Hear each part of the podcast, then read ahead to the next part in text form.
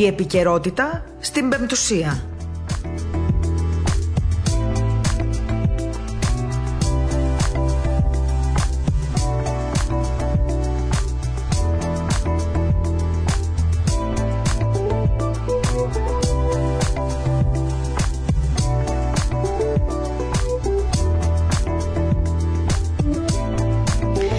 Καλησπέρα αγαπητοί ακροατές. Πέμπτη σήμερα 3 Δεκεμβρίου, 2 και 3 πρώτα λεπτά μετά το μεσημέρι.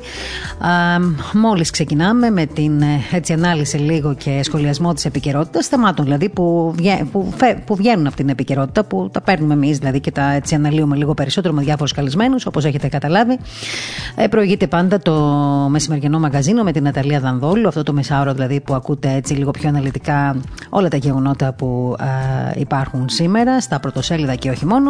Και αμέσως μετά από εμά συνεχίζεται η ενημέρωση με ένα δελτίο ειδήσεων που ακούμε κάθε μεσημέρι, αμέσως μετά το τέλος της εκπομπής μας. Δεν, τελειώνουμε, δεν τελειώνουμε βέβαια πάντα στις 3, μια 3 και 10, 3 και 4, κάπου εκεί γύρω. Και πάντα ζητάμε συγγνώμη από το μεσημέριανο δελτίο ειδήσεων. Α, σήμερα λοιπόν έτσι θα Έχουμε δύο επίσης εκλεκτούς καλεσμένους στην εκπομπή μας. Ο ένας θα είναι ο Αρχιμανδρίτης ε, Θεολόγος Αλεξανδράκης, ο Πάτε Θεολόγος, ο οποίος είναι προϊστάμενος του ιερού ναού του Αγίου Αντωνίου Άνω Πατησίων, ο οποίος θα μας μιλήσει για το ενοριακό έργο που επιτελείται στην ενορία που διακονεί.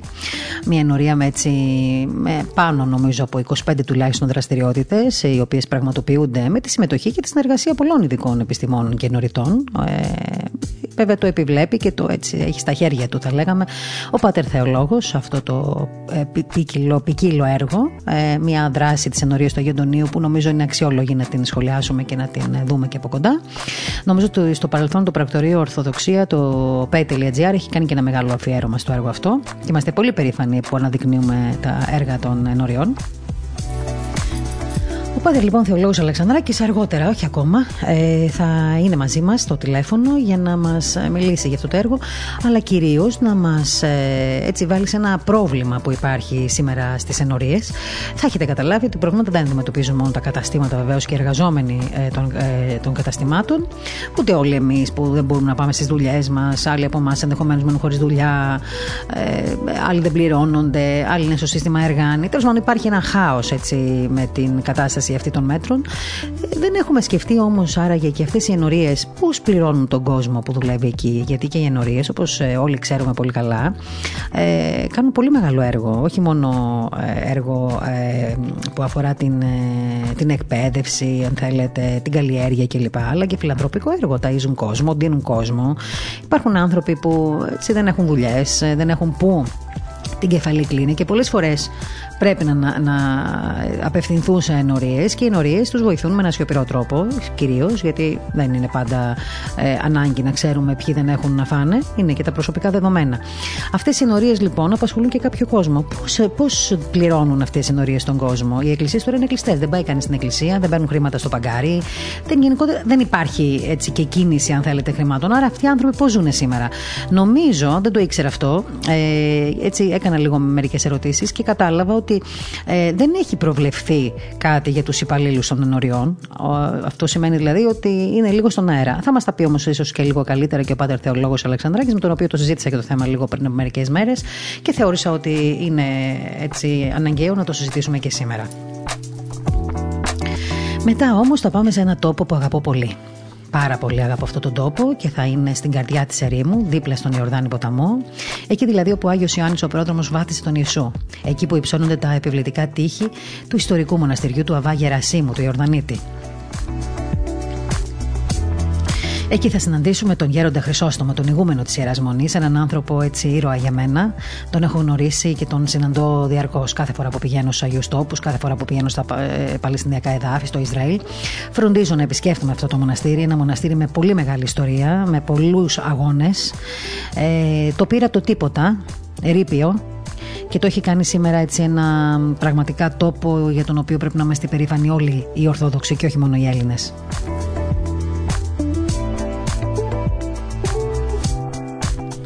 Στην καρδιά της ερήμου, λοιπόν, θα ταξιδέψουμε και γύρω στις 2.30 θα μας περιμένει ο Γέροντας ε, Χρυσόστομος να τον ακούσουμε, να μας πει τι γίνεται τώρα με τον COVID, πώς θα φέρουν βόλτα. Ξέρω πολύ καλά εγώ προσωπικά, δεν ξέρω αν θα το πει ο ίδιος, αλλά θα το πω όμως εγώ, ότι ο συγκεκριμένος ηγούμενος ζει όλα τα μοναστήρια της περιοχής. Όλα τα μοναστήρια. Ξέρετε πολύ καλά, τα μοναστήρια που είναι εκτός κέντρου, εκτός δηλαδή Ιεροσολύμων, ε, βρίσκονται τα περισσότερα στην έρημο, αλλά είναι μέσα σε μουσουλμανικά χωριά. Καταλαβαίνετε τις δυσκολίες και τα προβλήματα που αντιμετωπίζουν. Και το αποτέλεσμα είναι σε όλα αυτά τα προσκυνήματα να υπάρχει συνήθως ένας, άντε δύο μοναχοί, αλλά κυρίως σας το λέω εγώ που το έχω ζήσει δηλαδή και έχω κάνει και πολλά ντοκιμαντέρ για αυτά τα μοναστήρια. Συνήθως υπάρχει ένας μοναχός που κάθε πρωί πρέπει να σηκώνει την σημαία, το κάνει με την καρδιά του, την ελληνική σημαία. Ε, Βεβαίως ζει μέσα σε ανθρώπους οι οποίοι είναι και Άραβες ε, Ορθόδοξοι, αλλά είναι και πολλοί μουσουλμάνοι.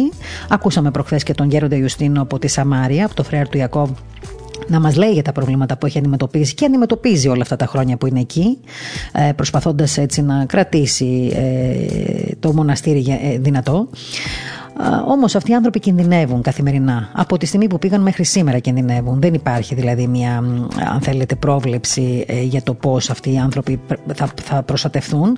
Διότι ακόμα και αν οι κυβερνήσεις εκεί δίνουν κάποιες οδηγίες, αν θέλετε, στις αστυνομικές αρχές, πάντα υπάρχουν και οι εξτρεμιστές, πάντα υπάρχουν και οι άνθρωποι οι οποίοι δεν θέλουν τους Ορθόδοξους μέσα στα πόδια τους, δεν θέλουν τα μοναστήρια μας. Οπότε καταλαβαίνετε ότι με οποιονδήποτε τρόπο τους δημιουργούν προβλήματα.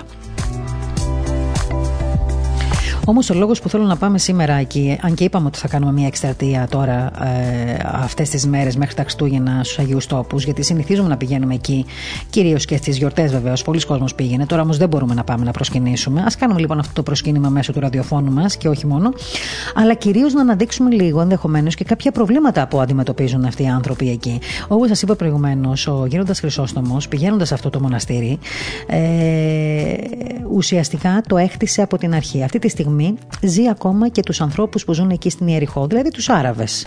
Αν δεν τους βοηθήσει, δεν θα μπορείς να επιβιώσει κιόλας. Δηλαδή είναι και διπλωματική στρατηγική κίνησή του στο να κάνει αυτό το φιλανθρωπικό έργο όσον αφορά τους κατοίκους της περιοχής. Όμως, εκτός από αυτό, Σας είπα πριν ότι ζει και όλα τα μοναστήρια. Υπάρχουν μοναστήρια ε, ε, τα οποία δεν έχουν πόρους, δεν έχουν έτσι πηγή εσόδων.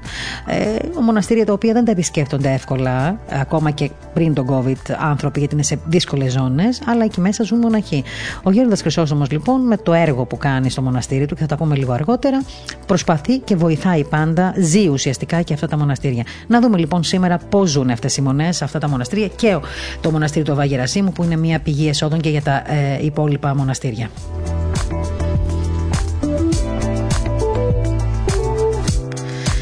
Ο κύριος Πέτσας ε, μας ανακοίνωσε σήμερα ότι ο εγκλισμός, ε, τα μέτρα ουσιαστικά θα παραταθούν ως τις 14 Δεκέμβρη. Αυτό τουλάχιστον ανακοίνωσε στην εξαποστάσεως ενημέρωση που είχε με τους πολιτικούς, τους πολιτικούς συντάκτες ε, σήμερα και είπε ότι ουσιαστικά μέχρι το πρωί στις 6 της Δευτέρας 14 Δεκέμβρη θα παραταθούν τα μέτρα. Ξαναλέω άλλη μια φορά, για να ξαναβγώ άλλη μια φορά αληθινή, ότι δεν θα είναι μέχρι το 14 Δεκέμβρη. Είμαστε σίγουροι ότι αυτό θα πάρει κι άλλο, κι άλλο χρόνο ακόμα, να είμαστε προετοιμασμένοι δηλαδή, να το ξέρουμε. Απλά θεωρώ ότι, ξέρετε, όταν σας ανακοινώνουν ένα ε, πρόβλημα τέλος πάντων ή μια ε, ε, περιορισμούς σιγά σιγά σιγά, λίγο, λίγο, λίγο, λίγο, ε, γίνεται λίγο πιο εύκολο να το αποδεχθούμε από το να μας πούνε από την αρχή θα κλειστείτε μέσα δύο-τρεις μήνες. Ε, μπορεί και να, να αντιδράσουμε δηλαδή. Οπότε ίσως να το ακούμε καλύτερα λίγο-λίγο. Σταγόνα, σταγόνα.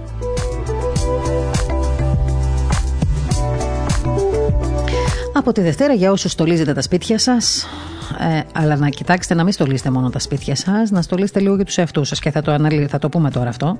Λοιπόν, κατά εξαίρεση από τη Δευτέρα επιτρέπεται η λειτουργία καταστημάτων εποχικών. Έτσι ανέφερε ο κ. Πέτσα στην ενημέρωση αυτή. Αυτό σημαίνει ότι όλοι, όλοι εσείς που ενδεχομένως θέλετε κάτι να αγοράσετε για να καλοποιήσετε λίγο το σπίτι σας και να φτιάξετε και τη διάθεσή σας και να ομορφύνετε και το περιβάλλον σας, μια και τώρα είστε περισσότερο κλεισμένοι μέσα.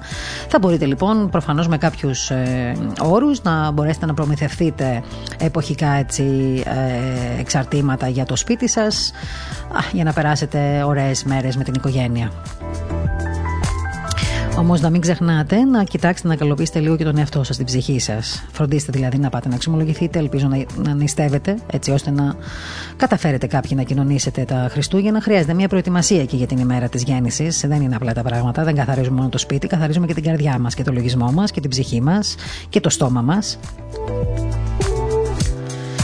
Να πούμε λοιπόν επίσης ότι ο κυβερνητικός εκπρόσωπος αναφέρθηκε και στα εμβόλια, λέγοντας ότι ένα μετά το άλλο, μια σειρά εμβόλια θα είναι στη διάθεση της χώρας μας τέλη Δεκέμβρη με αρχές Γενάρη. Ε, εγώ πάντως να σας πω ότι χθες μίλησα με μια συνάδελφο στην Ρωσία για άλλο λόγο και μου ανέφερε ότι τα εμβο... οι εμβολιασμοί που γίνονται εκεί έχουν παρενέργειες και υπάρχει έτσι ένας διχασμός στην κοινωνία γι' αυτό. Κάτι το οποίο δεν έχει γίνει μάλλον γνωστό ακόμα εδώ στην Ελλάδα γενικότερα, ίσως να μην το αφήνουν να γίνει και γνωστό.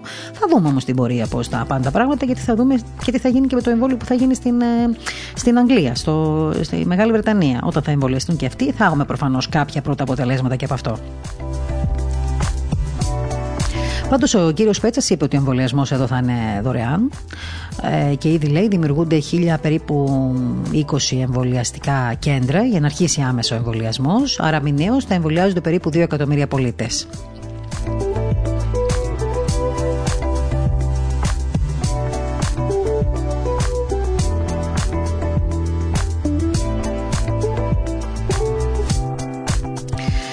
Τόνισε ότι το επιδημιολογικό φορτίο εξακολουθεί να είναι υψηλό. Μένω λίγο παραπάνω στην ενημέρωση του κ. Πέτσα και με συγχωρείτε γι' αυτό, αλλά μας αφορά άλλους και θέλω να ξέρω και τι λέει, να ξέρουμε και τι λέει έτσι, η κυβέρνηση για τις ημέρες που έρχονται.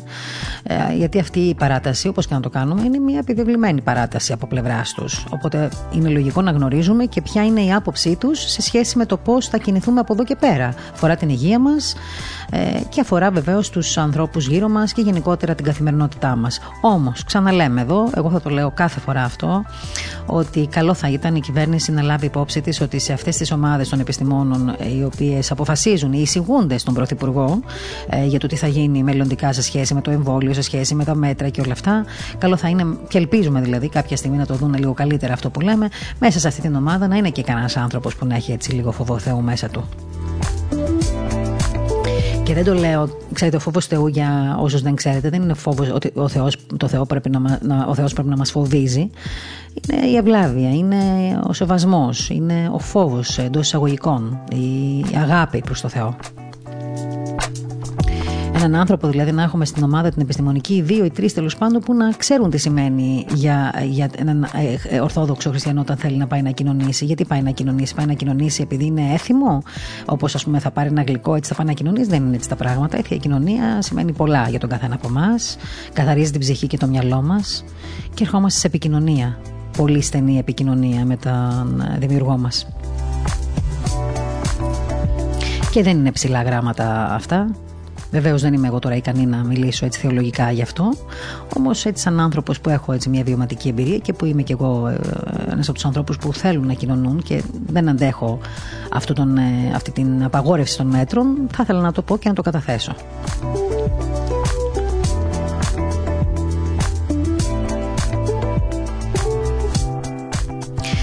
Ε, θέλω να πω και ένα άλλο έτσι θέμα που με, που με το διάβασα με ενδιαφέρον ε, κάποια στιγμή ε, σήμερα. Ε, νομίζω στη Ρωσία υπήρξε μια πρόταση και μια θέση εκ μέρους των ιερέων ουσιαστικά ανακοίνωναν στους ανθρώπους, στους ιερείς για το τι πρέπει να κάνουν αυτές τις μέρες των μέτρων.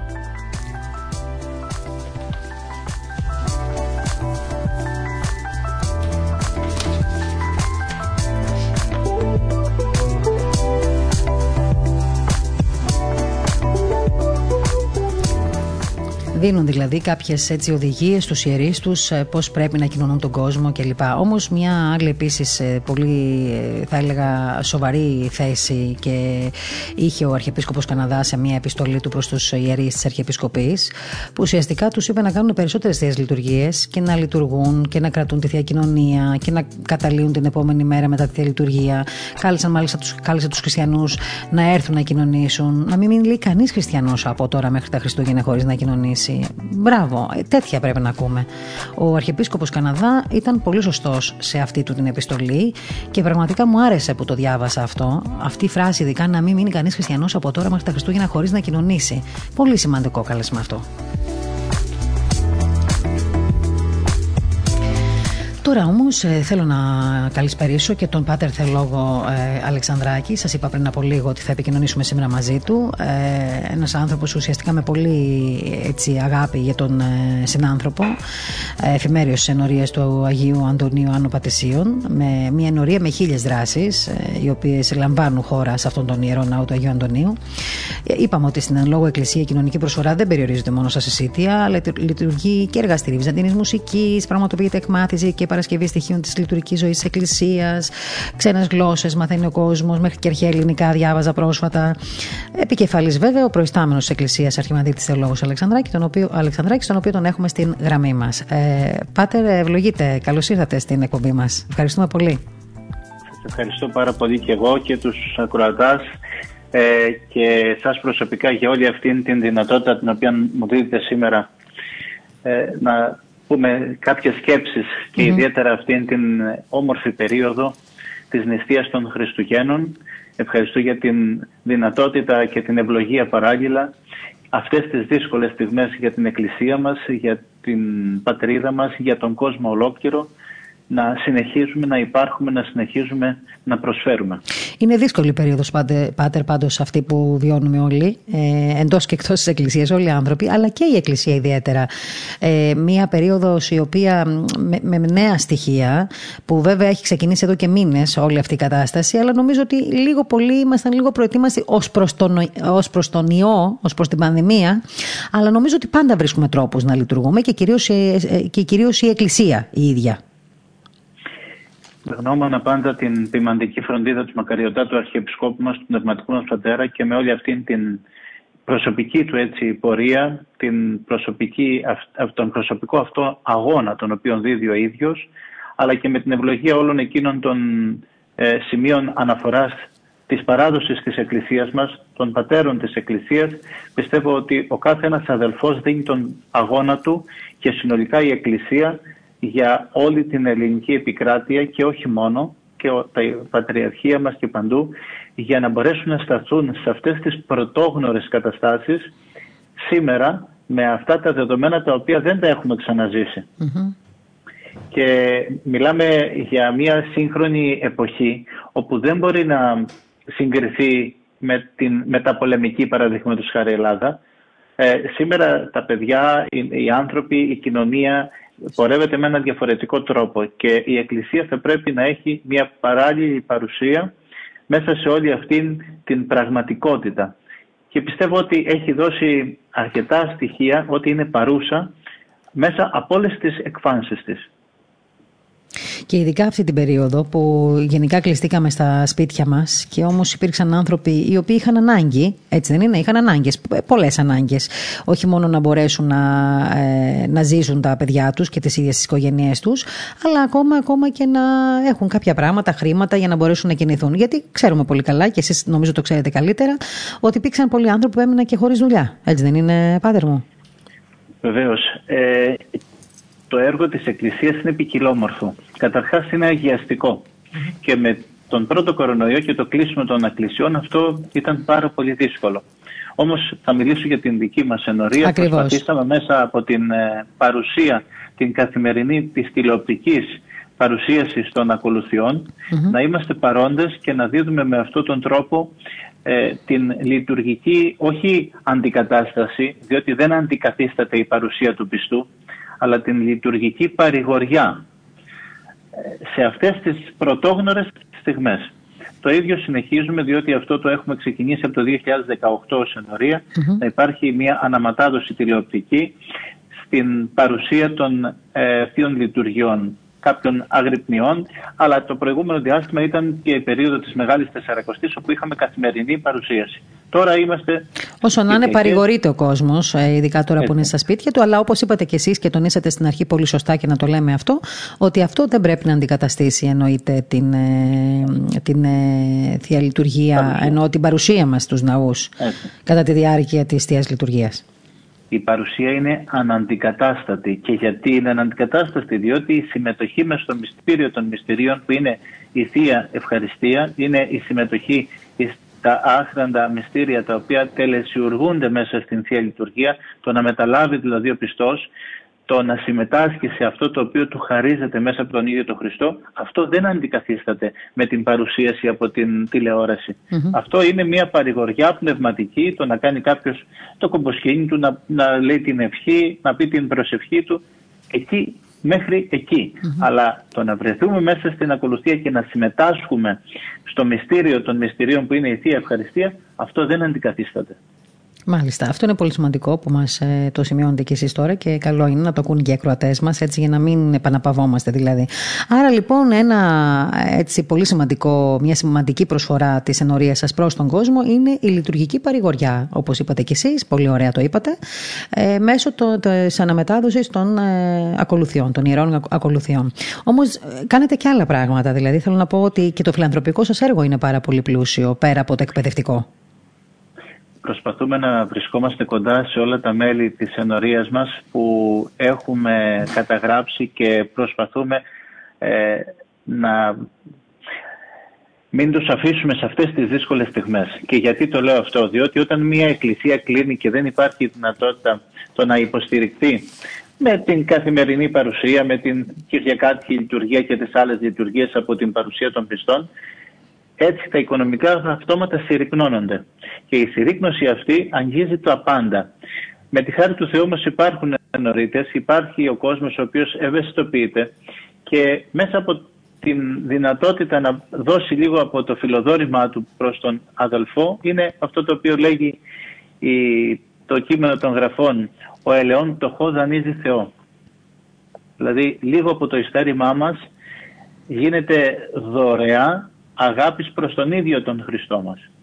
Και ιδιαίτερα αυτές τις μέρες, και όχι μόνο αυτές τις μέρες, ε, οι πιστοί στηρίζουν ουσιαστικά τις ενορίες και το φιλανθρωπικό έργο. Αλλά θα τονίσω εδώ το εξής ότι υπάρχουν πάρα πάρα πολλοί πατέρες οι οποίοι αγωνίζονται καθημερινά για να κρατήσουν τα φιλόπτωχα ενοριακά κέντρα ανοιχτά και στο κομμάτι των τροφίμων και στο κομμάτι των γευμάτων.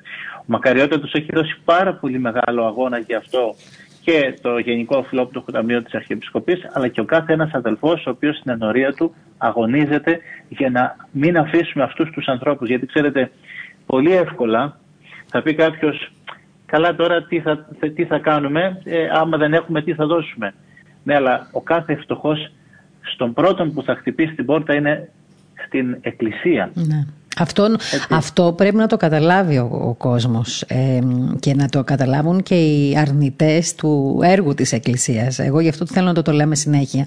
Ότι οι άνθρωποι είτε είναι πολύ κοντά στην Εκκλησία είτε είναι λιγότερο κοντά στην Εκκλησία πάντα στις δύσκολες στιγμές θα μου πεις είναι σωστό μόνο στις δύσκολες στιγμές; Όχι, αλλά ας πούμε λοιπόν αυτό ότι πάντα στις δύσκολες στιγμές δεν σκέφτονται να χτυπήσουν την πόρτα ενός Υπουργείου ή του Δήμου αν θέλετε.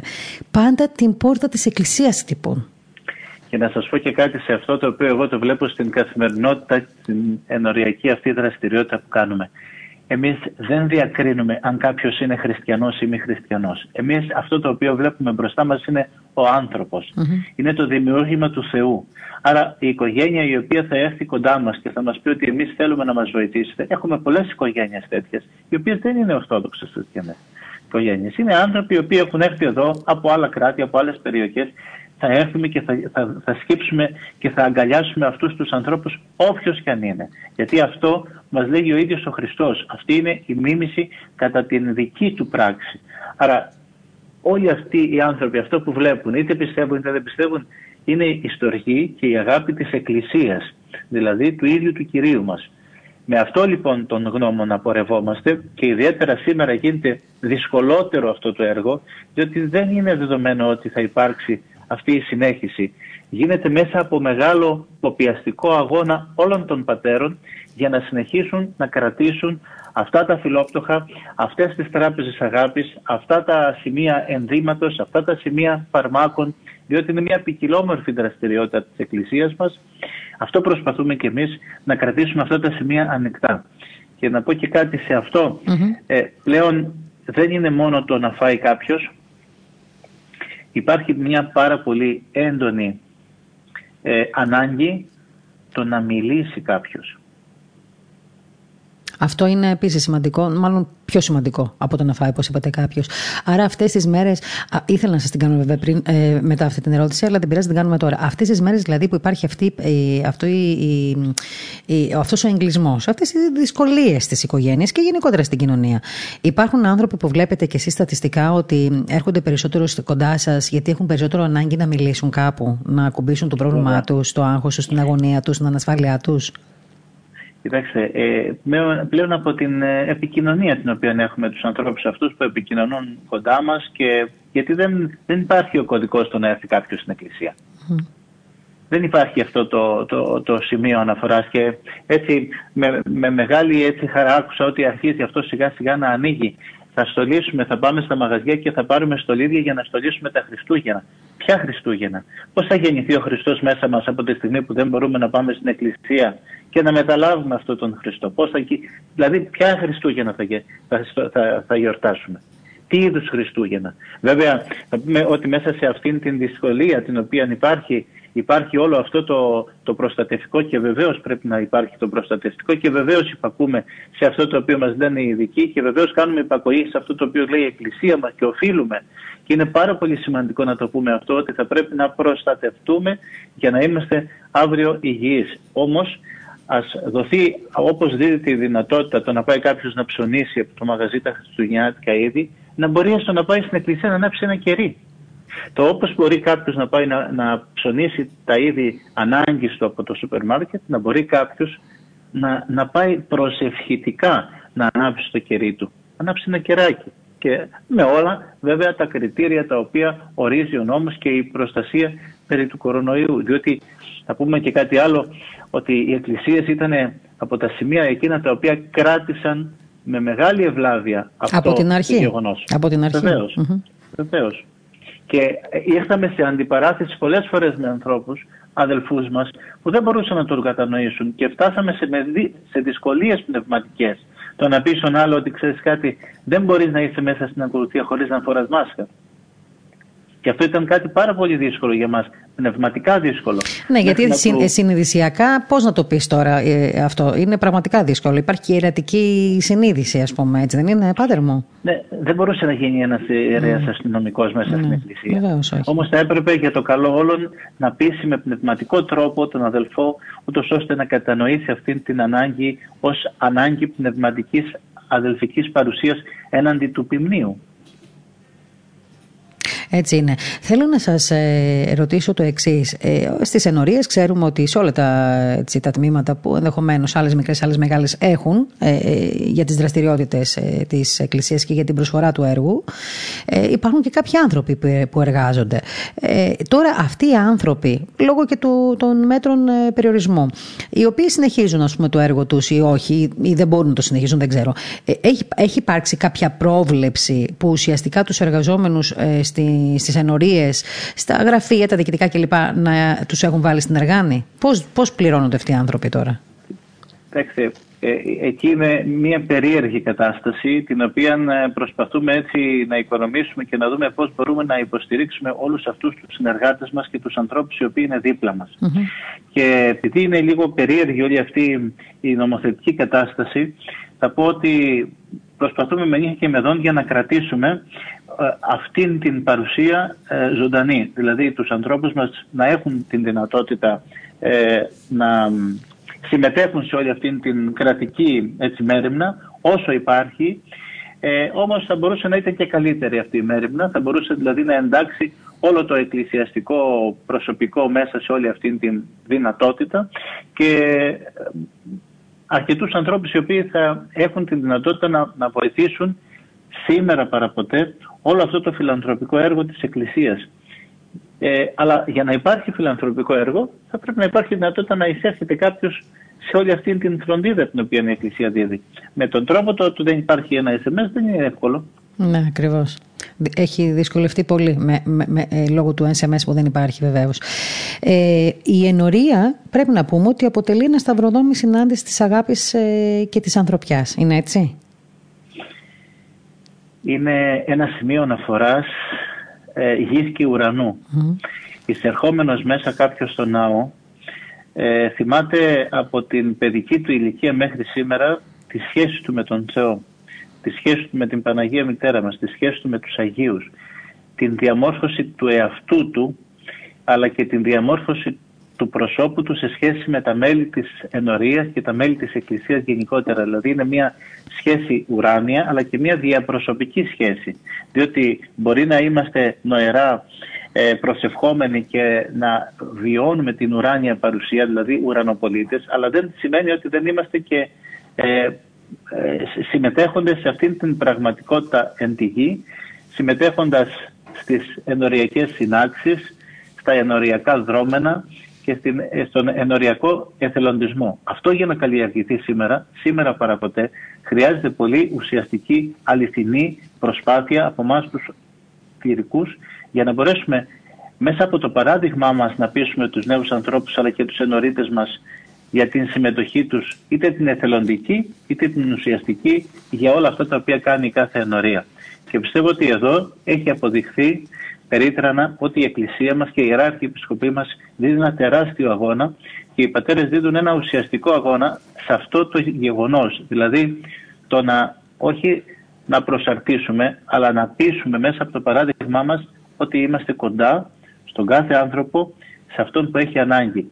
Ε, να μου επιτρέψετε να πω όμως αυτό το οποίο λέγαμε προηγουμένως για το θέμα όχι μόνο της φιλανθρωπίας στην τροφή αλλά και στην πνευματική ότι σήμερα παραποτέ υπάρχει μια μεγάλη ανάγκη να καταλάβουμε ότι δεν, ε, δεν τροφοδοτείται ο άνθρωπος μόνο από την φυσική του τροφή αλλά και από την πνευματική του τροφή. Δηλαδή υπάρχει μεγάλη μοναξιά. Υπάρχει ένα γεγονός το οποίο κάποιος θέλει να βρει ένα στήριγμα και να στηριχθεί πνευματικά και, και ψυχικά αυτό το μεγάλο στήριγμα θα πρέπει να καταλάβουμε όλοι και ως κοινωνία ότι η Εκκλησία είναι ο πρωταρχικός παράγοντας επιστήριξης όλων εκείνων των ανθρώπων των οποίων προσέρχονται. Δεν είναι ένας φορέας ε, δημόσιος ο οποίος θα, θα φτιάξει το συσίτιο, θα κάνει το φιλανθρωπικό έργο. Αυτό είναι μια δευτερεύουσα κατάσταση για την Εκκλησία.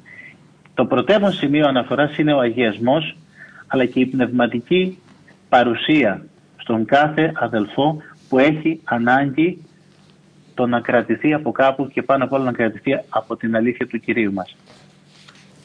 Πώς τα βλέπετε τα πράγματα τώρα από εδώ και πέρα; Ξέρω ότι εσείς κάθε μέρα, και το έζησα και προχθές που είχαμε μια επικοινωνία μαζί, ότι είστε διαρκώς έτσι χωρίς πρόγραμμα. Δηλαδή, όποιος χτυπήσει την πόρτα και ζητήσει βοήθεια, ε, να δώσετε τις τσάντε στον κόσμο που έρχεται, να πείτε δύο λόγια αγάπης, ε, να φροντίσετε για την καθημερινότητα όλων αυτών των ανθρώπων που έρχονταν σε εσάς.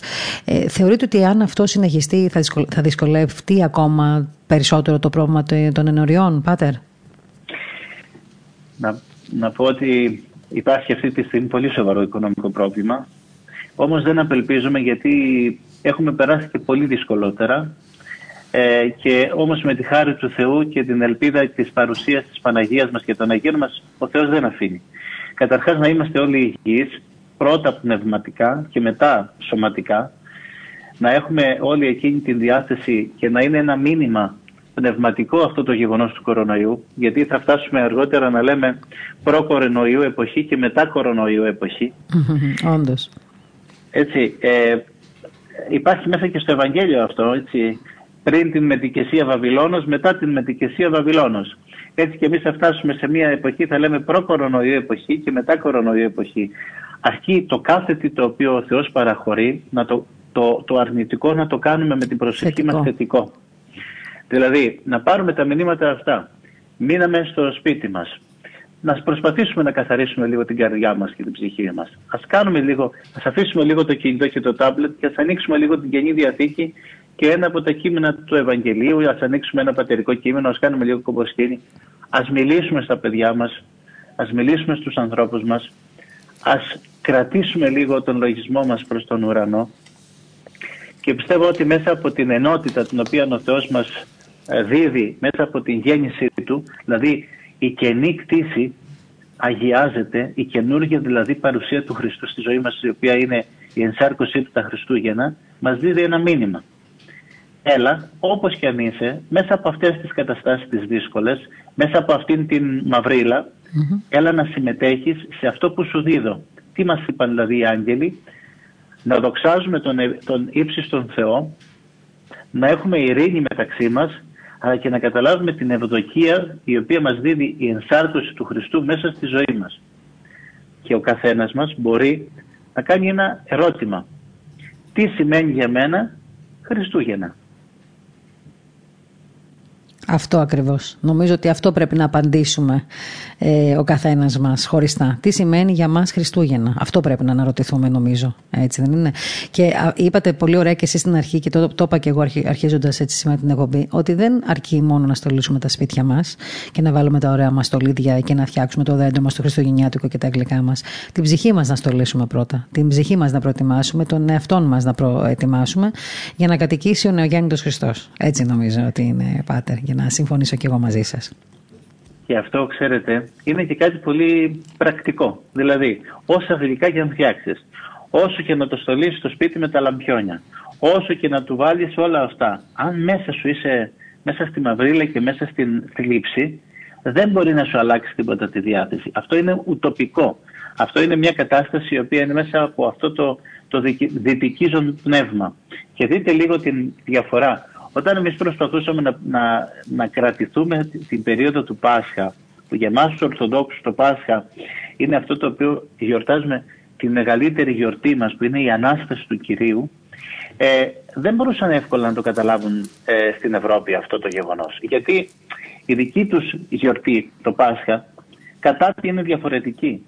Τώρα που γιορτάζουν εκείνοι έτσι με μεγαλύτερο στολισμό και μεγαλύτερη έτσι ε, κοσμική παρουσία τα Χριστούγεννα, τώρα καταλαβαίνουν πόσο δύσκολο είναι να κλειστεί κάποιος μέσα με τα Χριστούγεννα λόγω κορονοϊού. Mm-hmm. Όμως και η μία γιορτή και η άλλη θα πρέπει να έχει την δική της εσωτερική διαμόρφωση. Δηλαδή, τι είναι αυτό το οποίο γιορτάζουμε και από πού ξεκίνησε αυτό το οποίο γιορτάζουμε. Ξεκίνησε από τον Χριστό μας. Άρα εμείς ως Ορθόδοξη Ελλάδα, ως Ορθόδοξη παρουσία μέσα σε όλη αυτή την παρακαταθήκη που μας έχουν αφήσει οι πρόγονοί μας που έδωσαν τη ζωή τους για να γιορτάζουμε εμείς αυτές τις γιορτές σήμερα θα πρέπει να μας εμπνεύσει η δική τους επιλογή, η δική τους μαρτυρία. Μαρτύρησαν για τον Χριστό και για την πατρίδα τους. Εμείς σήμερα τι μαρτυρία δίδουμε για τον Χριστό και για τον τόπο μας; Έτσι είναι. Και νομίζω ότι αυτό, με, αυτό είναι ένα μήνυμα τώρα από, από εσά. Ε, διερωτάστε, ε, είναι ρητορικό το ερώτημα, αλλά είναι ένα μήνυμα προς τον κόσμο που μας ακούει. Ε, διότι αυτές τις μέρες κυρίως, όχι μόνο, κάθε μέρα πρέπει να το ρωτάμε αυτό τον εαυτό μας, αλλά αυτές τις μέρες κυρίως πρέπει να αναρωτηθούμε. Να βάλουμε μερικά ερωτήματα μέσα μας και να τα απαντήσουμε έτσι σε μια προσωπική, αν θέλετε, συζήτηση με τον εαυτό μας. Και να προσευχόμαστε και περισσότερο. Γιατί όπως είπατε κι εσείς προηγουμένως, ότι πρέπει και εμείς κάτι να αφήσουμε πίσω μας. Δεν μπορούμε να είμαστε απλά περαστική από αυτήν τη ζωή, έτσι δεν είναι; Να αφήσουμε κάτι πίσω μας, γιατί αυτό το, το, αυτό το οποίο αφήνουμε μας ε, συνεχίζει να υπάρχει στην ψυχή μας στην ουράνια παρουσία. Δηλαδή στην αθάνατη ψυχή την οποία φέρουμε μέσα στο σώμα μας. Επίσης, τι θα αφήσουμε στους ανθρώπους μας ως παρακαταθήκη, τι θα αφήσουμε στα παιδιά μας, τι θα αφήσουμε στην κοινωνία; Τι καλό είναι εκείνο το οποίο θα αφήσουμε για να μπορέσουν αυτά τα παιδιά να έχουν μια συνέχεια, μια συνέχεια της παράδοσης. Και οι άνθρωποι οι οποίοι έχουν ζήσει σε χωριό και έχουν έρθει σε αυτόν τον όμορφο τόπο που λέγεται Αθήνα, θυμούνται πολύ καλά την παράδοση της ε, παρουσίας εκείνης. Και εδώ όμως υπάρχει παράδοση, η οποία συνεχίζεται αυτή η παράδοση μέσα από την παρακαταθήκη την πατερική. Και θα ήθελα έτσι να ευχηθώ αυτήν την παρουσία των αγγελων ναι, των αγγέλων, αυτό το οποίο ο αγγελικός ύμνος λέγει «Δόξα εν υψίστης Θεό», και επιγείς ειρήνη εν ανθρώπους ευδοκία. Αυτή λοιπόν η δυσκολία του κορονοϊού ας μας δώσει μια ειρήνη στις καρδιές μας. Ας μετατρέψουμε τον πόνο σε ειρήνη και ας μετατρέψουμε αυτήν την δυσκολία σε ευδοκία. Αλλά χρειάζεται πνευματική προσπάθεια για να μετατραπεί αυτό το γεγονός και πάνω απ' όλα αγάπη και στόχευση σε όλα εκείνα τα οποία η Εκκλησία μας δίδει. Με αυτό σας λοιπόν το μήνυμα θέλω να σας αποχαιρετήσω ε, αυτή τη στιγμή και να σας ευχαριστήσω θερμά που ήσασταν κοντά μας έτσι να δώσετε έναν άλλο τόνο στη συζήτησή μας. Θέλω να ελπίζω και εύχομαι και εγώ να συναντηθούμε σύντομα για να τα πούμε και από κοντά και να μπορέσουμε να δείξουμε και στους ε, έτσι, ε, χρήστες μας, όχι μόνο στους ακροατές αλλά και στους ε, θεατές μας, στους τηλεθεατές μας με την έναρξη της τηλεόρασής μας και το έργο που κάνετε εκεί στην ενορία σας, το οποίο είναι πάρα πολύ σημαντικό και βέβαια να πούμε ότι θα σας ε, έχουμε και εσάς ε, στενό μας συνεργάτη στο νέο μας τηλεοπτικό πρόγραμμα. Με μια εκπομπή που θεωρώ ότι θα βοηθήσει πάρα, πάρα πολύ τον κόσμο που θα μας παρακολουθεί, Πάτρε Θελόγια. Σας ευχαριστώ πολύ για όλα. Να είστε καλά, να είστε καλά. να είναι κοντά σας, να σας ευλογεί η Παναγία. Καλή δύναμη, να είστε καλά και καλά Χριστούγεννα. Σας ευχαριστώ πολύ. Ήταν λοιπόν ο Πάτερ Θεολόγος Αλεξανδράκης, ε, ο οποίος βεβαίως μας έδωσε πολύ έτσι, ωραία εικόνα για το, ποιο είναι το έργο των ενωριών γενικότερα, αλλά και τις δικές τους ενορίες εκεί. Ε, το είπαμε από την αρχή ότι τέτοιες προσπάθειες πρέπει να έτσι, γίνονται γνωστές στον κόσμο και εμείς που ακούμε αυτή την εκπομπή, όσοι μπορούμε και όπως μπορούμε να βοηθάμε τέτοιες προσπάθειες, να το κάνουμε. Ε, όσοι από εσάς έτσι μας στέλνετε μηνύματα και τηλεφωνείτε και ρωτάτε πώς μπορείτε να βοηθήσετε τέτοιες προσπάθειες, πάντα σας δίνουμε τις πληροφορίες που χρειάζεται για να έρχεστε σε επαφή απευθείας μαζί τους. Τώρα, αμέσως μετά, σε λίγο δηλαδή, σε λίγα λεπτά, θα πάμε μέχρι το μοναστήρι της Πέρδικας. Είναι το Ντερχάτζελ, όπω λένε στα αραβικά. Εκεί είναι το μοναστήρι του Αγίου Γερασίμου, όπου θα συνομιλήσουμε με τον ε, ηγούμενο, με τον γέροντα ε, Χρυσόστομο, όπως σας είπα από την αρχή. Το μοναστήρι του Αγίου Γερασίμου βρίσκεται στην έρημο του Ιορδάνη. Είναι κοντά στην Ιεριχώ, εκεί που κατοικείται σήμερα κυρίως από Αράδες Παλαιστινίους. Και σε μια μικρή, πολύ μικρή έτσι, απόσταση βρίσκεται μισογκρεμισμένο και το μοναστήρι του Τιμίου Προδρόμου, το οποίο φτιάχτηκε τα τελευταία χρόνια βέβαια. Εκεί κοντά είναι και το ακριβές ε, σημείο, όπως σας είπα στην αρχή, ε, του ποταμού Ιορδάνη, όπου βαφτίστηκε ο Χριστός μας. Και λίγα χιλιόμετρα πιο κάτω, για όσους έχετε πάει, ξέρετε, υπάρχει και είναι και το μοναστήρι του Αγίου Γερασίμου, εκεί κοντά στην νεκρά θάλασσα, δηλαδή στο μέρος που βρίσκονταν οι αρχαίε πόλει Σόδομα και Γόμαρα. Έτσι λίγο θα ταξιδέψουμε τώρα λοιπόν ε, στο μοναστήρι της Πέρδικα, στο μοναστήρι του Αγίου Γερασίμου, το οποίο όπως σας είπα από την αρχή, για όσους δεν ξέρετε, βρίσκεται στην έρημο του Ιορδάνη. Το μοναστήρι αυτό βρίσκεται 400 περίπου μέτρα κάτω από την επιφάνεια της θάλασσας, γι' αυτό και η ζέστη είναι αφόρητη το καλοκαίρι και οι βροχές το χειμώνα ελάχιστες. Το μοναστήρι, όπως σας είπα, υψώνεται μεγαλόπρεπο, είναι μία όαση σήμερα, το είπαμε από την αρχή, που διακόπτει ουσιαστικά το μονότονο και άχαρο τοπίο της απέραντης ερήμου. Εκεί είναι, ξέρετε, ο προσκυνητής όταν φτάσει, ξεκουράζεται στους φιλόξενους χώρους του καταρχήν, ξεχνά την άμμο, τις πέτρες τη ερήμου και φέρνει στο νου του πάντα τα ένδοξα χρόνια του μοναχισμού, του ελληνισμού και της Ορθοδοξίας. Εκεί λοιπόν ε, πιο κάτω από το μοναστήρι του Αβά Γερασίμου υπάρχει και το.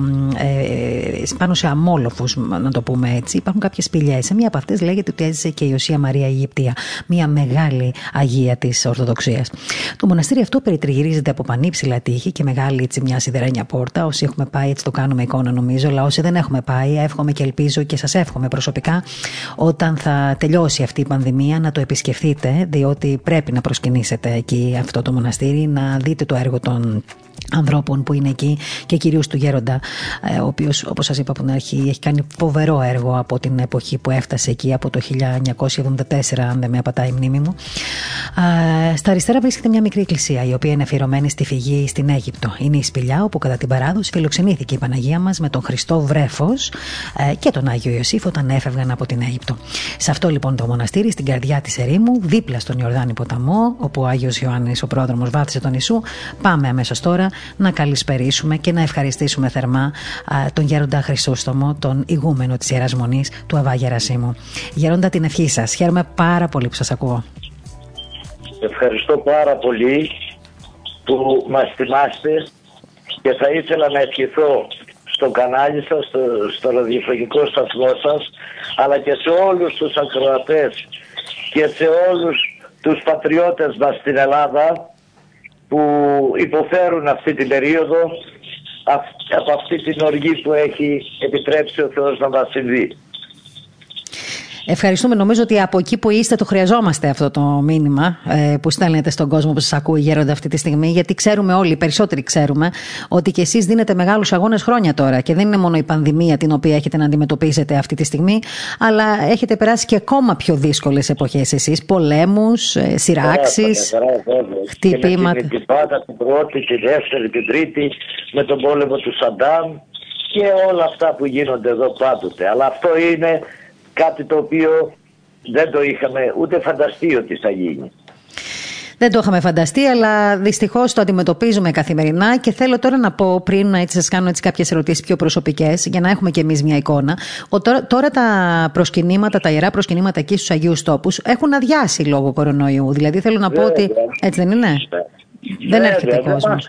Μα το αεροδρόμιο είναι κλειστό. Νομίζω γίνεται μία πτήση τη βδομάδα, αλλά σε διπλωμάτες, σε επιχειρηματίες μεγάλους, αυτά όχι ο καθένας. Δεν μπορεί να πάει και να έρθει. Αυτές η, αυτή η συνεχιζόμενη πανδημία έχει φέρει πρωτοφανείς επιπτώσεις σε όλους τους τομείς της κοινωνικής ζωής. Εσείς τώρα εκεί με τα περιοριστικά μέτρα και την, ε, και την εξάπλωση αυτή που υπάρχει τέλος πάντων της αδάμας της νόσου θα λέγαμε, ε, σας έχουν στερήσει φέτος τα, τα, έτσι, τους προσκυνητές; Δεν έρχεται κόσμος πια ούτε σε εσάς. Πώς τα φέρνετε, πώς τα, πώς τα καταφέρνετε Γέροντα. Εγώ ξέρω και είπα στην αρχή και στους ακροατές μας ότι ε, είστε ένας ε, γέροντας ο οποίος ουσιαστικά ζείτε και τα γύρω μοναστήρια μοναστήρια. Πώς τα καταφέρνετε τώρα έτσι χωρίς να έχετε βοήθειες; Θα ήθελα και από το ραδιοφωνικό σταθμό σας να ευχαριστήσω λίγους φίλους οι οποίοι ε, δεν μας έχουν ξεχάσει και με στηρίζουν και εγώ πάλι με τη σειρά μου ο Θεός ξέρεις, στηρίζω άλλους. Πάντοτε όμως με πάρα πολύ, ξέρετε, όχι όπως παλιά που πήγαινε και ερχόταν ο κόσμος και είχαμε ευχέρεια και είχα ευχέρεια. Τώρα όλοι οι πατέρες περιμένουν από αυτό το επίδομα που δίνει το Πατριαρχείο κάθε και αυτοί που ζουν δίχως αυτό, ε, ε, τι να πουμε Έχει ο Θεός. Έχει ο Θεός πάντοτε. Εσείς ε, γέρονται τώρα εκεί στην καρδιά της ερήμου. Έχετε το μοναστήριο όταν φτάσατε, ήταν το 74 νομίζω έτσι δεν είναι, το 74 πήγατε. Τότε που το επισκεφθήκατε και ήταν εγκατελειμμένο. Ναι.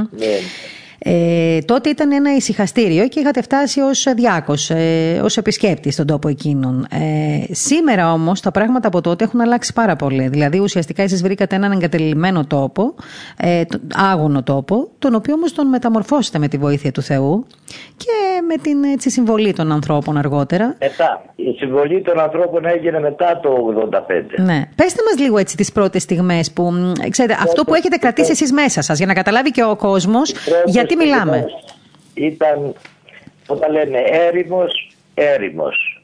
Υπήρχαν μόνο ίενες, γεμάτο φίδια το μοναστήρι, σκορπιοί και όλα αυτά, μόνος, γιατί απαγορεύονταν τότε να έρθει και δεν υπήρχε και δρόμος, αλλά και αυτός ο γοματόδρομος για να έρθει κάποιος και από τους πατέρες από το Πατριαρχείο έπρεπε να έχουν πάρει άδεια από το στρατιωτικό διοικητή για δύο ώρες, για μία ημέρα, για δύο ημέρες γιατί εδώ ήταν τότε περνούσαν και αντάρτες, ήταν άλλη περιοχή, ναρκοπαίδια λίγο πιο κάτω από το μοναστήρι που περνάγανε ζαρκάδια ή αυριγούρνα και ανατιναζόντουσαν.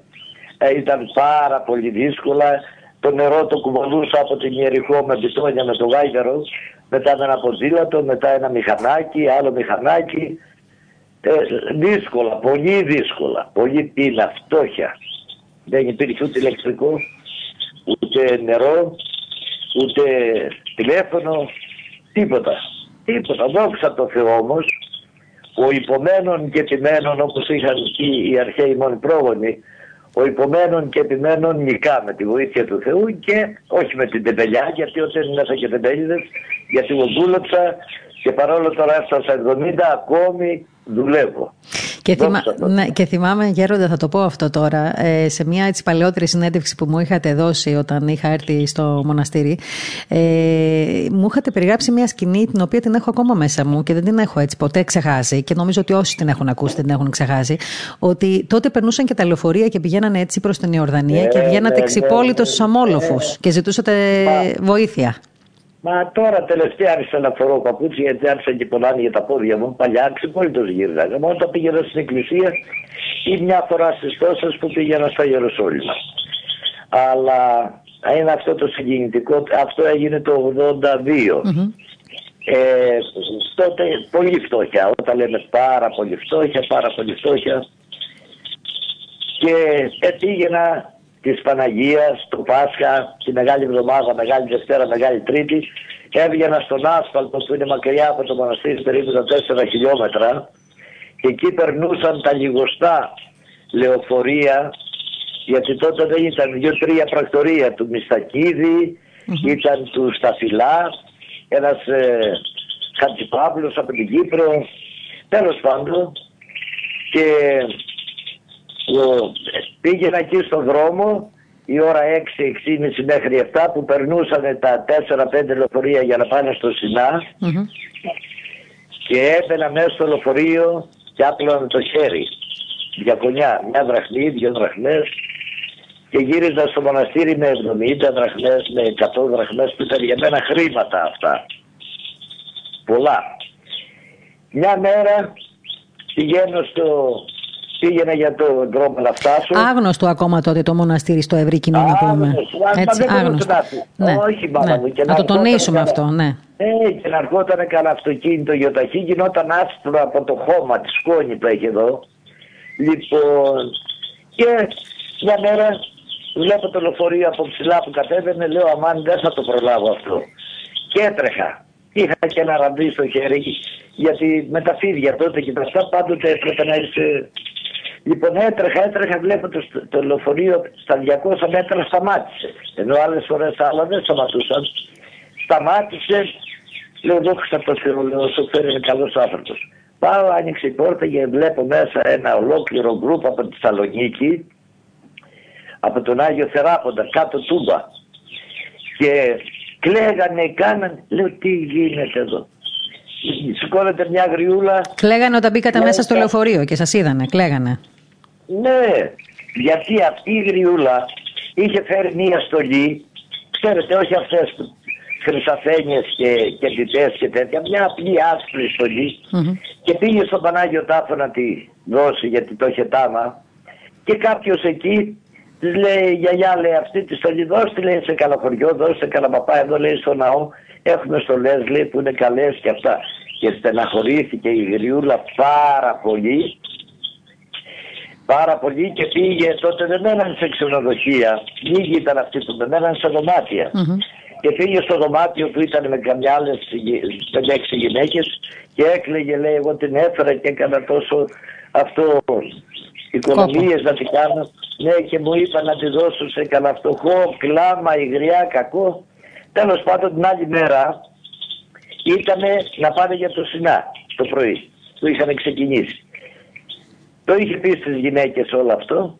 Τη νύχτα που κοιμήθηκε βλέπει ένα καλόγερο ψηλό και της λέει γιατί κλαις λέει. Λέει να έσωνα στη στολή και μου ήταν εδώ σε κανένα χωριό, σε κανένα παπά έξω. Λέει μην κλαις. Αυτή τη στολή θα τη δώσεις. Κοίτα λέει εκεί ένας ξυπόλυτος λέει που τρέχει μέσα στην έρημο και θα τη δώσεις λέει σε αυτόν την έχει ανάγκη. Λοιπόν και το είπε στι γυναίκες ή γυναίκες. Το ξέραν το όνειρο που είπες. Πριν σας συναντήσουν. Είδατε ένα που έτρεχα, ναι.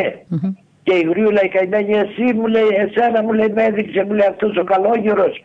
Η κυραδέσπινα από τις οικές. Έχει πεθάνει τώρα χρόνια η καημένη. Είχα πάει και σπίτι της μετά.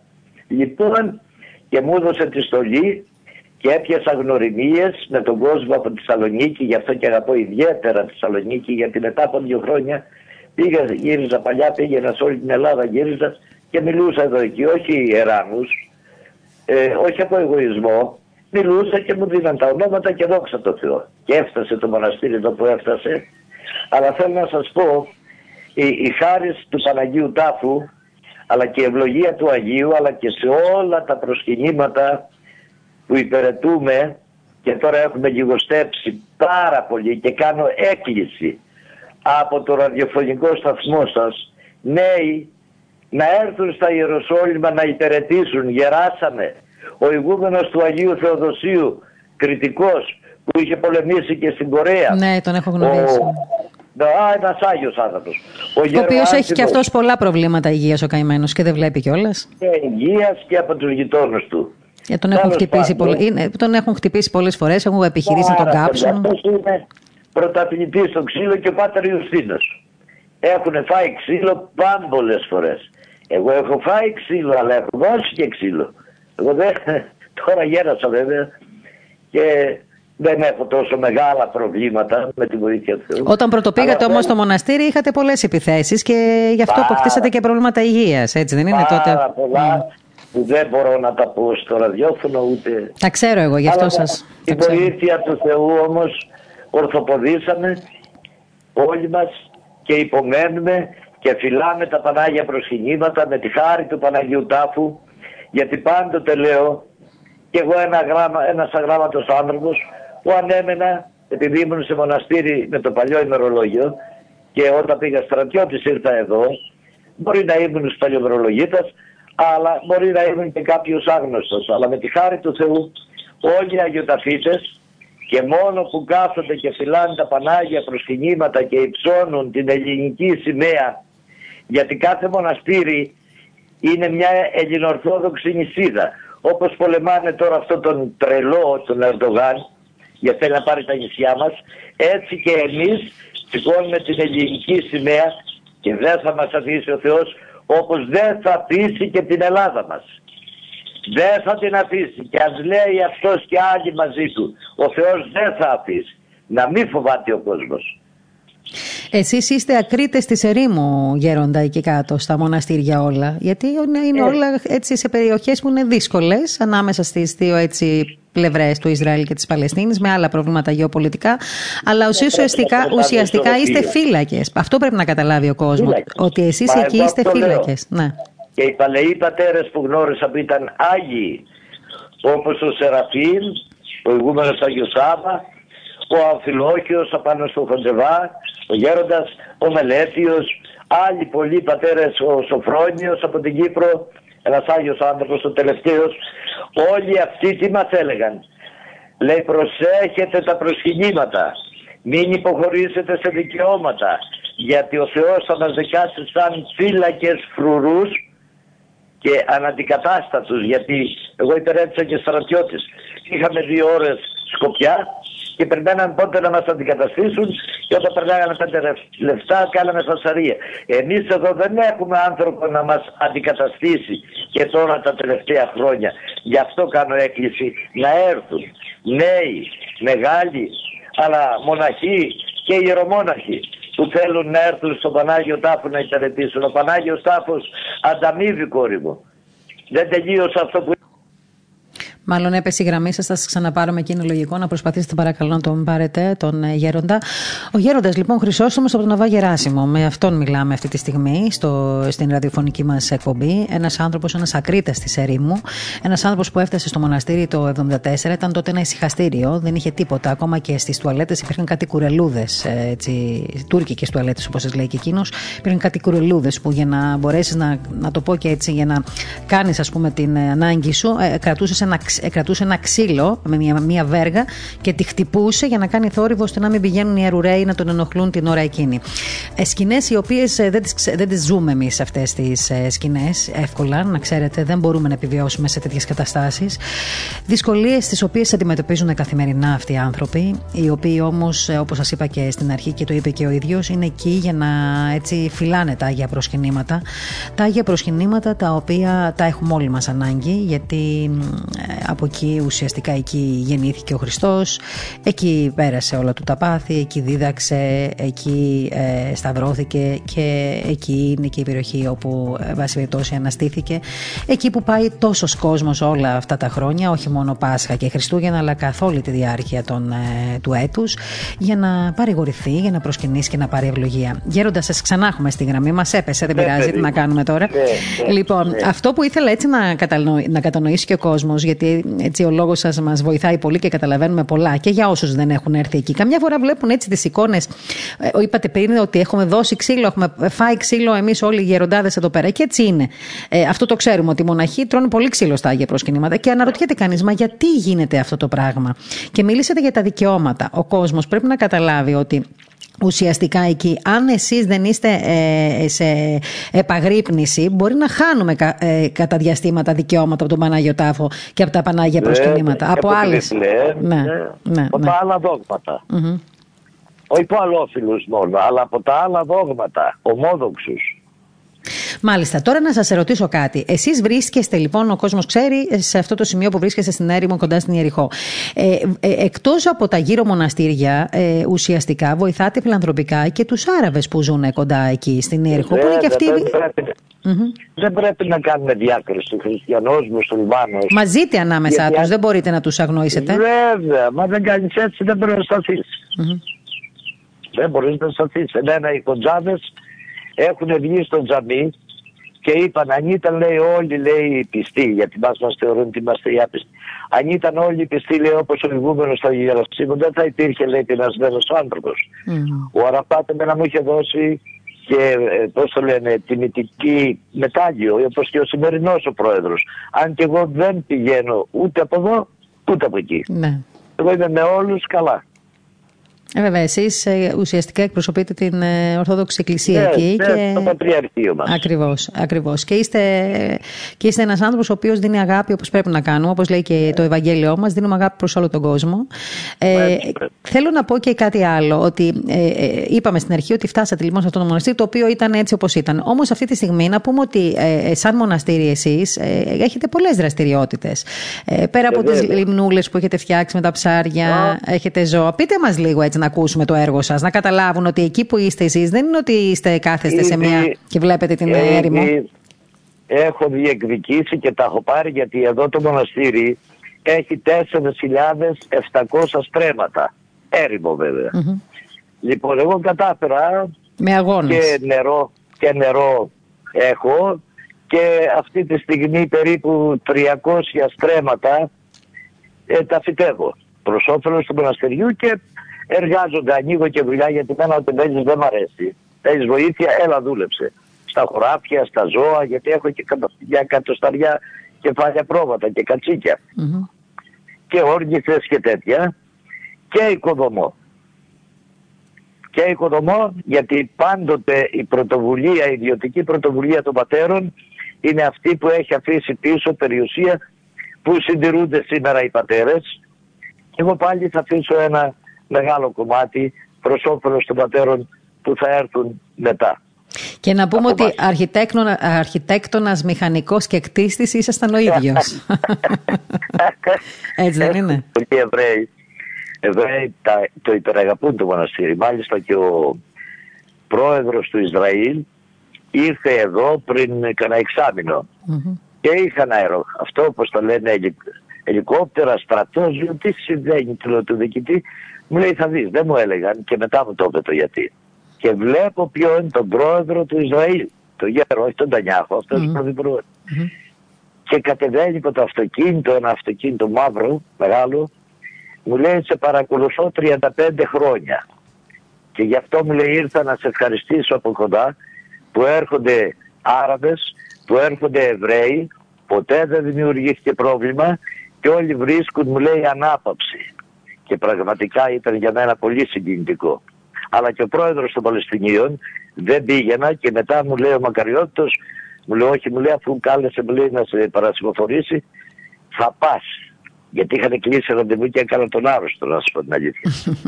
και, ναι, και πήγα και με δώσαν ένα παράτσιμο εκεί και κάτι αυτά, χαρτιά, τέλος πάντων. Αλλά εμένα με ευχαριστεί που ακούω και έρχονται ξέ, ερχόντουσαν ξένοι ή Εβραίοι και λέγανε γιόφι, γιόφι, όμορφο το μοναστήρι. Και συγκεκριμένα πολλοί μου λέει ποιον έχεις αρχιτέκτονα εδώ που έχει κάνει τους δρόμους, τα δέντρα, τα αυτά. Του λέω αρχιτέκτονας, λέω και μηχανικός και εργολάβος, λέω είμαι εδώ γιατί εγώ έχω ολόκληρο συνεργείο. Ηλεκτροκολλήσεις, μπετονιέρες, ξυλουργείο που το έχει ο πατήρ Κυριακός και είναι άριστος τεχνίτης. Τα πάντα γίνονται στο μοναστήρι. Και ανοίγουμε και δουλειά στους ανθρώπους οι οποίοι αυτοί υποφέρουν. Ξέρετε τι θέλει να πει ότι παίρνουν ένα μεροκάματο 70 σέκελ και ένα κιλό κρέας έχει 80 σέκελ. Από εδώ να καταλάβετε πώς περνάει ο κόσμος και πώς είμαστε κι εμείς. Γι' αυτό και στην πατρίδα μας να κάνουμε υπομονή, να μην κάνουμε σπατάλες και αυτές τις νύχτες που παρακολουθούν τηλεόραση πάντοτε, τις ειδήσεις, ενώ απαγορεύεται η κυκλοφορία, κάνουν πάρτι, κάνουν αυτά, δεν θέλουν μάσκες. Τώρα ακούω, με παίρνουν τηλέφωνα, λέει γέροντα λέει να κάνουμε, λέει το εμβόλιο έχει λέει το 666. Βρε διάλογο. Και καμιά φορά και ο κόσμος είναι λίγο αδιάκριτος στις ερωτήσεις, νομίζω. Ναι. λοιπόν, όχι τίποτα άλλο. Λέω το 666 πραγματικά το λέει η αποκάλυψη. Το 666 δεν θα μας το βάλουν δόλια και ύπουλα με τη θέληση θα το πάρουμε. Ενώ αυτό το τέτοιο, εκτός αν, αν έχει παρενέργειες δεν ξέρω, αλλά όχι όμως για 666 που πολλοί αναρωτιόνται και με έχουν τρελάνει στα τηλέφωνα. Γερόντα, θέλω να σας κάνω μια ερώτηση. Εσείς έχετε περάσει πάρα πολλά προβλήματα εκεί. Πολλά, πολλά. Πολλά προβλήματα και λόγω πολέμων και λόγω πολιτικών καταστάσεων. Είναι πέρασμα το μοναστήρι σας. Ε, το φτάσατε εκεί που το φτάσατε με τη βοήθεια του Θεού. Με τη βοήθεια ε, του έχετε... την τροπή του κόσμου. Έτσι, ακριβώς. Ε, περάσατε και από δύσκολες συνθήκες ε, και επεισόδια που έγιναν και στο κέντρο του ναι, Πατριαρχείου ναι. και δυσφήμιση για το Πατριαρχείο και για τους μοναχούς ναι. και όλα αυτά που ξέρουμε όλοι μας. Δεν είναι κάτι κρυφό.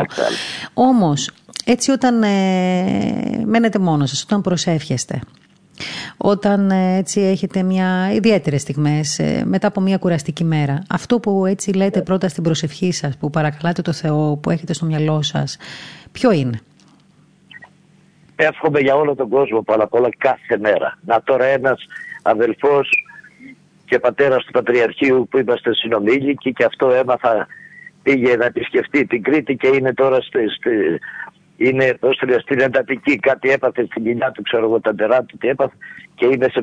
Εύχομαι για όλο τον κόσμο, αλλά να απολώ, να σας πω την αλήθεια μπορεί να κακοφανίσει μερικούς, τις, τα χρόνια τα πρωτα που δεν είχα ούτε τηλέφωνο, ούτε κόσμο, είχα δύο-τρεις κότες, μια κατσίκα και κοιτούσα και μια ηρεμία, ηρεμία. Τώρα πέφτω να κοιμηθώ και έχω προβλήματα. Πότε πρέπει να δώσω εκεί, τι να δώσω εκεί, αν έρθουν χρήματα να βοηθήσω από εκεί. Χίλια δύο, όταν λέμε χίλια δύο, κοιμάμαι με σκέψεις και, κοιμάμαι, και ξυπνάω με αγωνία. Και εύχομαι όλα να τακτοποιηθούν κάποια στιγμή. Και να εύχεστε να τελειώνει η πανδημία, να έρθουμε να ξαναπροσκυνήσουμε τα, τους τόπους εκεί, τους Αγίους. Το εύχομαι μέσα από την ψυχή μου, αλλά να σε έχει ο Θεός και σένα καλά η χάρη του Παναγίου Τάφου, του Μακαριώτα του Πατριάρχη μας, όλης της αδελφότητας που ευχόμεθα και προσευχόμεθα για σας, να είστε καλά. Ευχαριστώ για αυτή την επικοινωνία και ο Πανάγιος Τάφος να σκεπάζει όλη την Ελλάδα, όλη την Ορθοδοξία και αυτόν τον άτιμο απέναντι το γείτονα να του δώσει το μάθημα που πρέπει να διαλυθεί γιατί στο τέλος θα διαμεγιστεί η Τουρκία. Και αυτό να το έχουν υπόψη όλοι τους και να μην φοβόνται. Είμαστε απόγονοι σοφών και φιλοσόφων.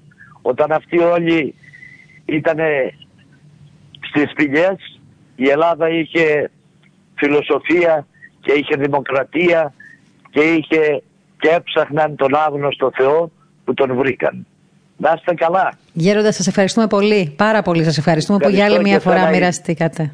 Πέστε μου. Ιδιαίτερα σε ευχαριστώ Μαρία γιατί εσύ πάντοτε ασχολείσαι με εμάς και μας αγαπάς.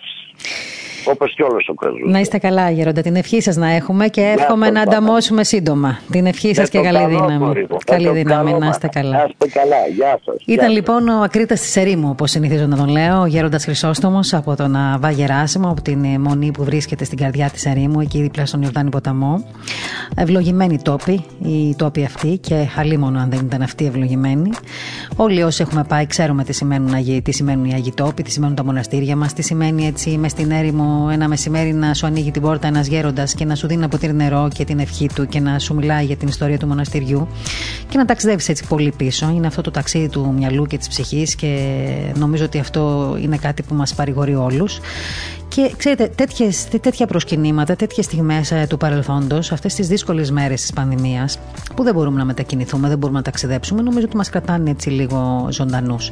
Πολλές αλήθειες ακούσαμε από το στόμα του Γέροντα ένας γέροντας που ξυπόλυτος πήγε εκεί και μπορεί και εξυπόλυτο να είναι ακόμα τώρα που μιλάμε, αλλά που έχει πραγματικά βοηθήσει πάρα πολύ κόσμο εκεί στην έρημο τη Ιεριχού. Και όχι μόνο απλούς Άραβες, Ορθόδοξους ή Μουσουλμάνους, αλλά και μοναστήρια και μοναχούς που είναι σε φτωχά προσκυνήματα που δεν φτάνει εύκολα ο κόσμος για να μπορέσει να βοηθήσει αυτούς τους μοναχούς. Και όμως εκείνος και τα προϊόντα τους στέλνει και τα κεριά και οτιδήποτε χρειάζεται ένα μοναστήρι προκειμένου να έτσι επιβιώσει στην καθημερινότητα. Τα μοναστήρια μας, τα οποία αυτή τη στιγμή δεν είναι μοναστήρια με πολλούς μοναχούς, μέναν το καθένα από αυτά και με δυσκολίες πολλές. Ξέρετε, υπάρχουν άνθρωποι οι οποίοι είναι εγκληματίες, είναι υπερορθόδοξοι, είναι ε, αλόθρησκοι, οι οποίοι μπαίνουν τις νύχτες στα μοναστήρια από τους βράχους πάνω, τους δένουν, τους τυπούν, τους κλείνουν το στόμα, τους απειλούν, τους κλέβουν. Όλες αυτές τις καταστάσεις τις υπομένουν πολλά χρόνια αυτοί οι άνθρωποι εκεί κάτω και όμως παραμένουν, διότι τα προσκυνήματα αυτά τα, είναι προσκυνήματα τα οποία θέλουν να τα κρατήσουν ζωντανά και ελληνικά και γι' αυτό το λόγο πρέπει να προσευχόμαστε κι εμείς για εκείνους, ε, να τους δίνει δύναμη η Παναγία και ο Θεός να τους φωτίζει και να τους προστατεύει γιατί το έργο που κάνουν είναι πάρα πολύ μεγάλο.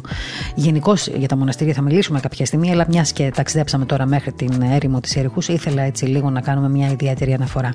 Για όλους εσάς λοιπόν που μας routate πώς μπορούμε έτσι, να έρθουμε σε επαφή με αυτούς τους ανθρώπους εκεί κάτω και πώς μπορούμε να τους βοηθήσουμε, ε, στο op.gr, στο πρακτορείο Ορθοδοξία, ε, www.op.gr, λίγο μετά το τέλος αυτής της εκπομπής που θα παρακολουθήσετε και θα μπορείτε να ξανακούσετε αυτή τη συνέντευξη ε, σε ειδική έτσι, δημοσίευση.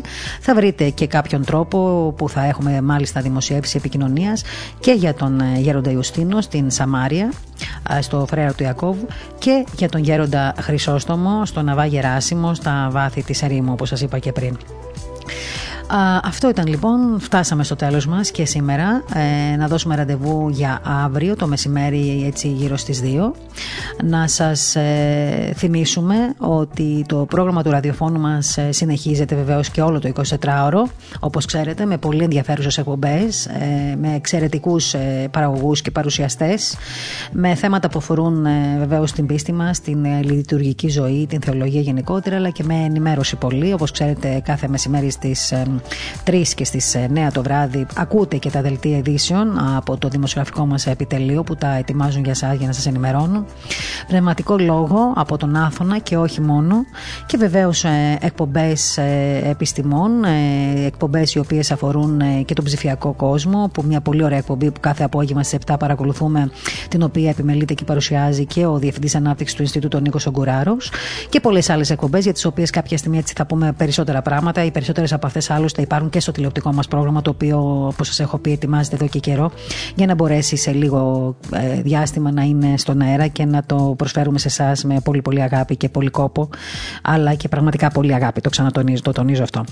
Λοιπόν, να έχετε ένα ωραίο απόγευμα, ε, ευχάριστο, ευλογημένο απόγευμα. Ε, κρατήστε αυτά που είπαν οι δύο πατέρες που μιλήσαμε προηγουμένως μαζί τους. Μελετάτε τις γραφές, Μελετάτε τους βίους των Αγίων, δείτε πώς αντιμετώπιζαν εκείνοι ε, μέσα από τη μελέτη αυτή τους πειρασμούς, τις αρρώστιες, τις κακουχίες, τις δυσκολίες. Δεν είναι κακό, ε, θα μας βοηθήσει πολύ και στην καθημερινότητα αυτή που βιώνουμε αυτό το καιρό ε, και στη σκέψη μας και στο λογισμό μας και στην ε, ηρεμία μας και στην ειρήνη της ψυχής μας.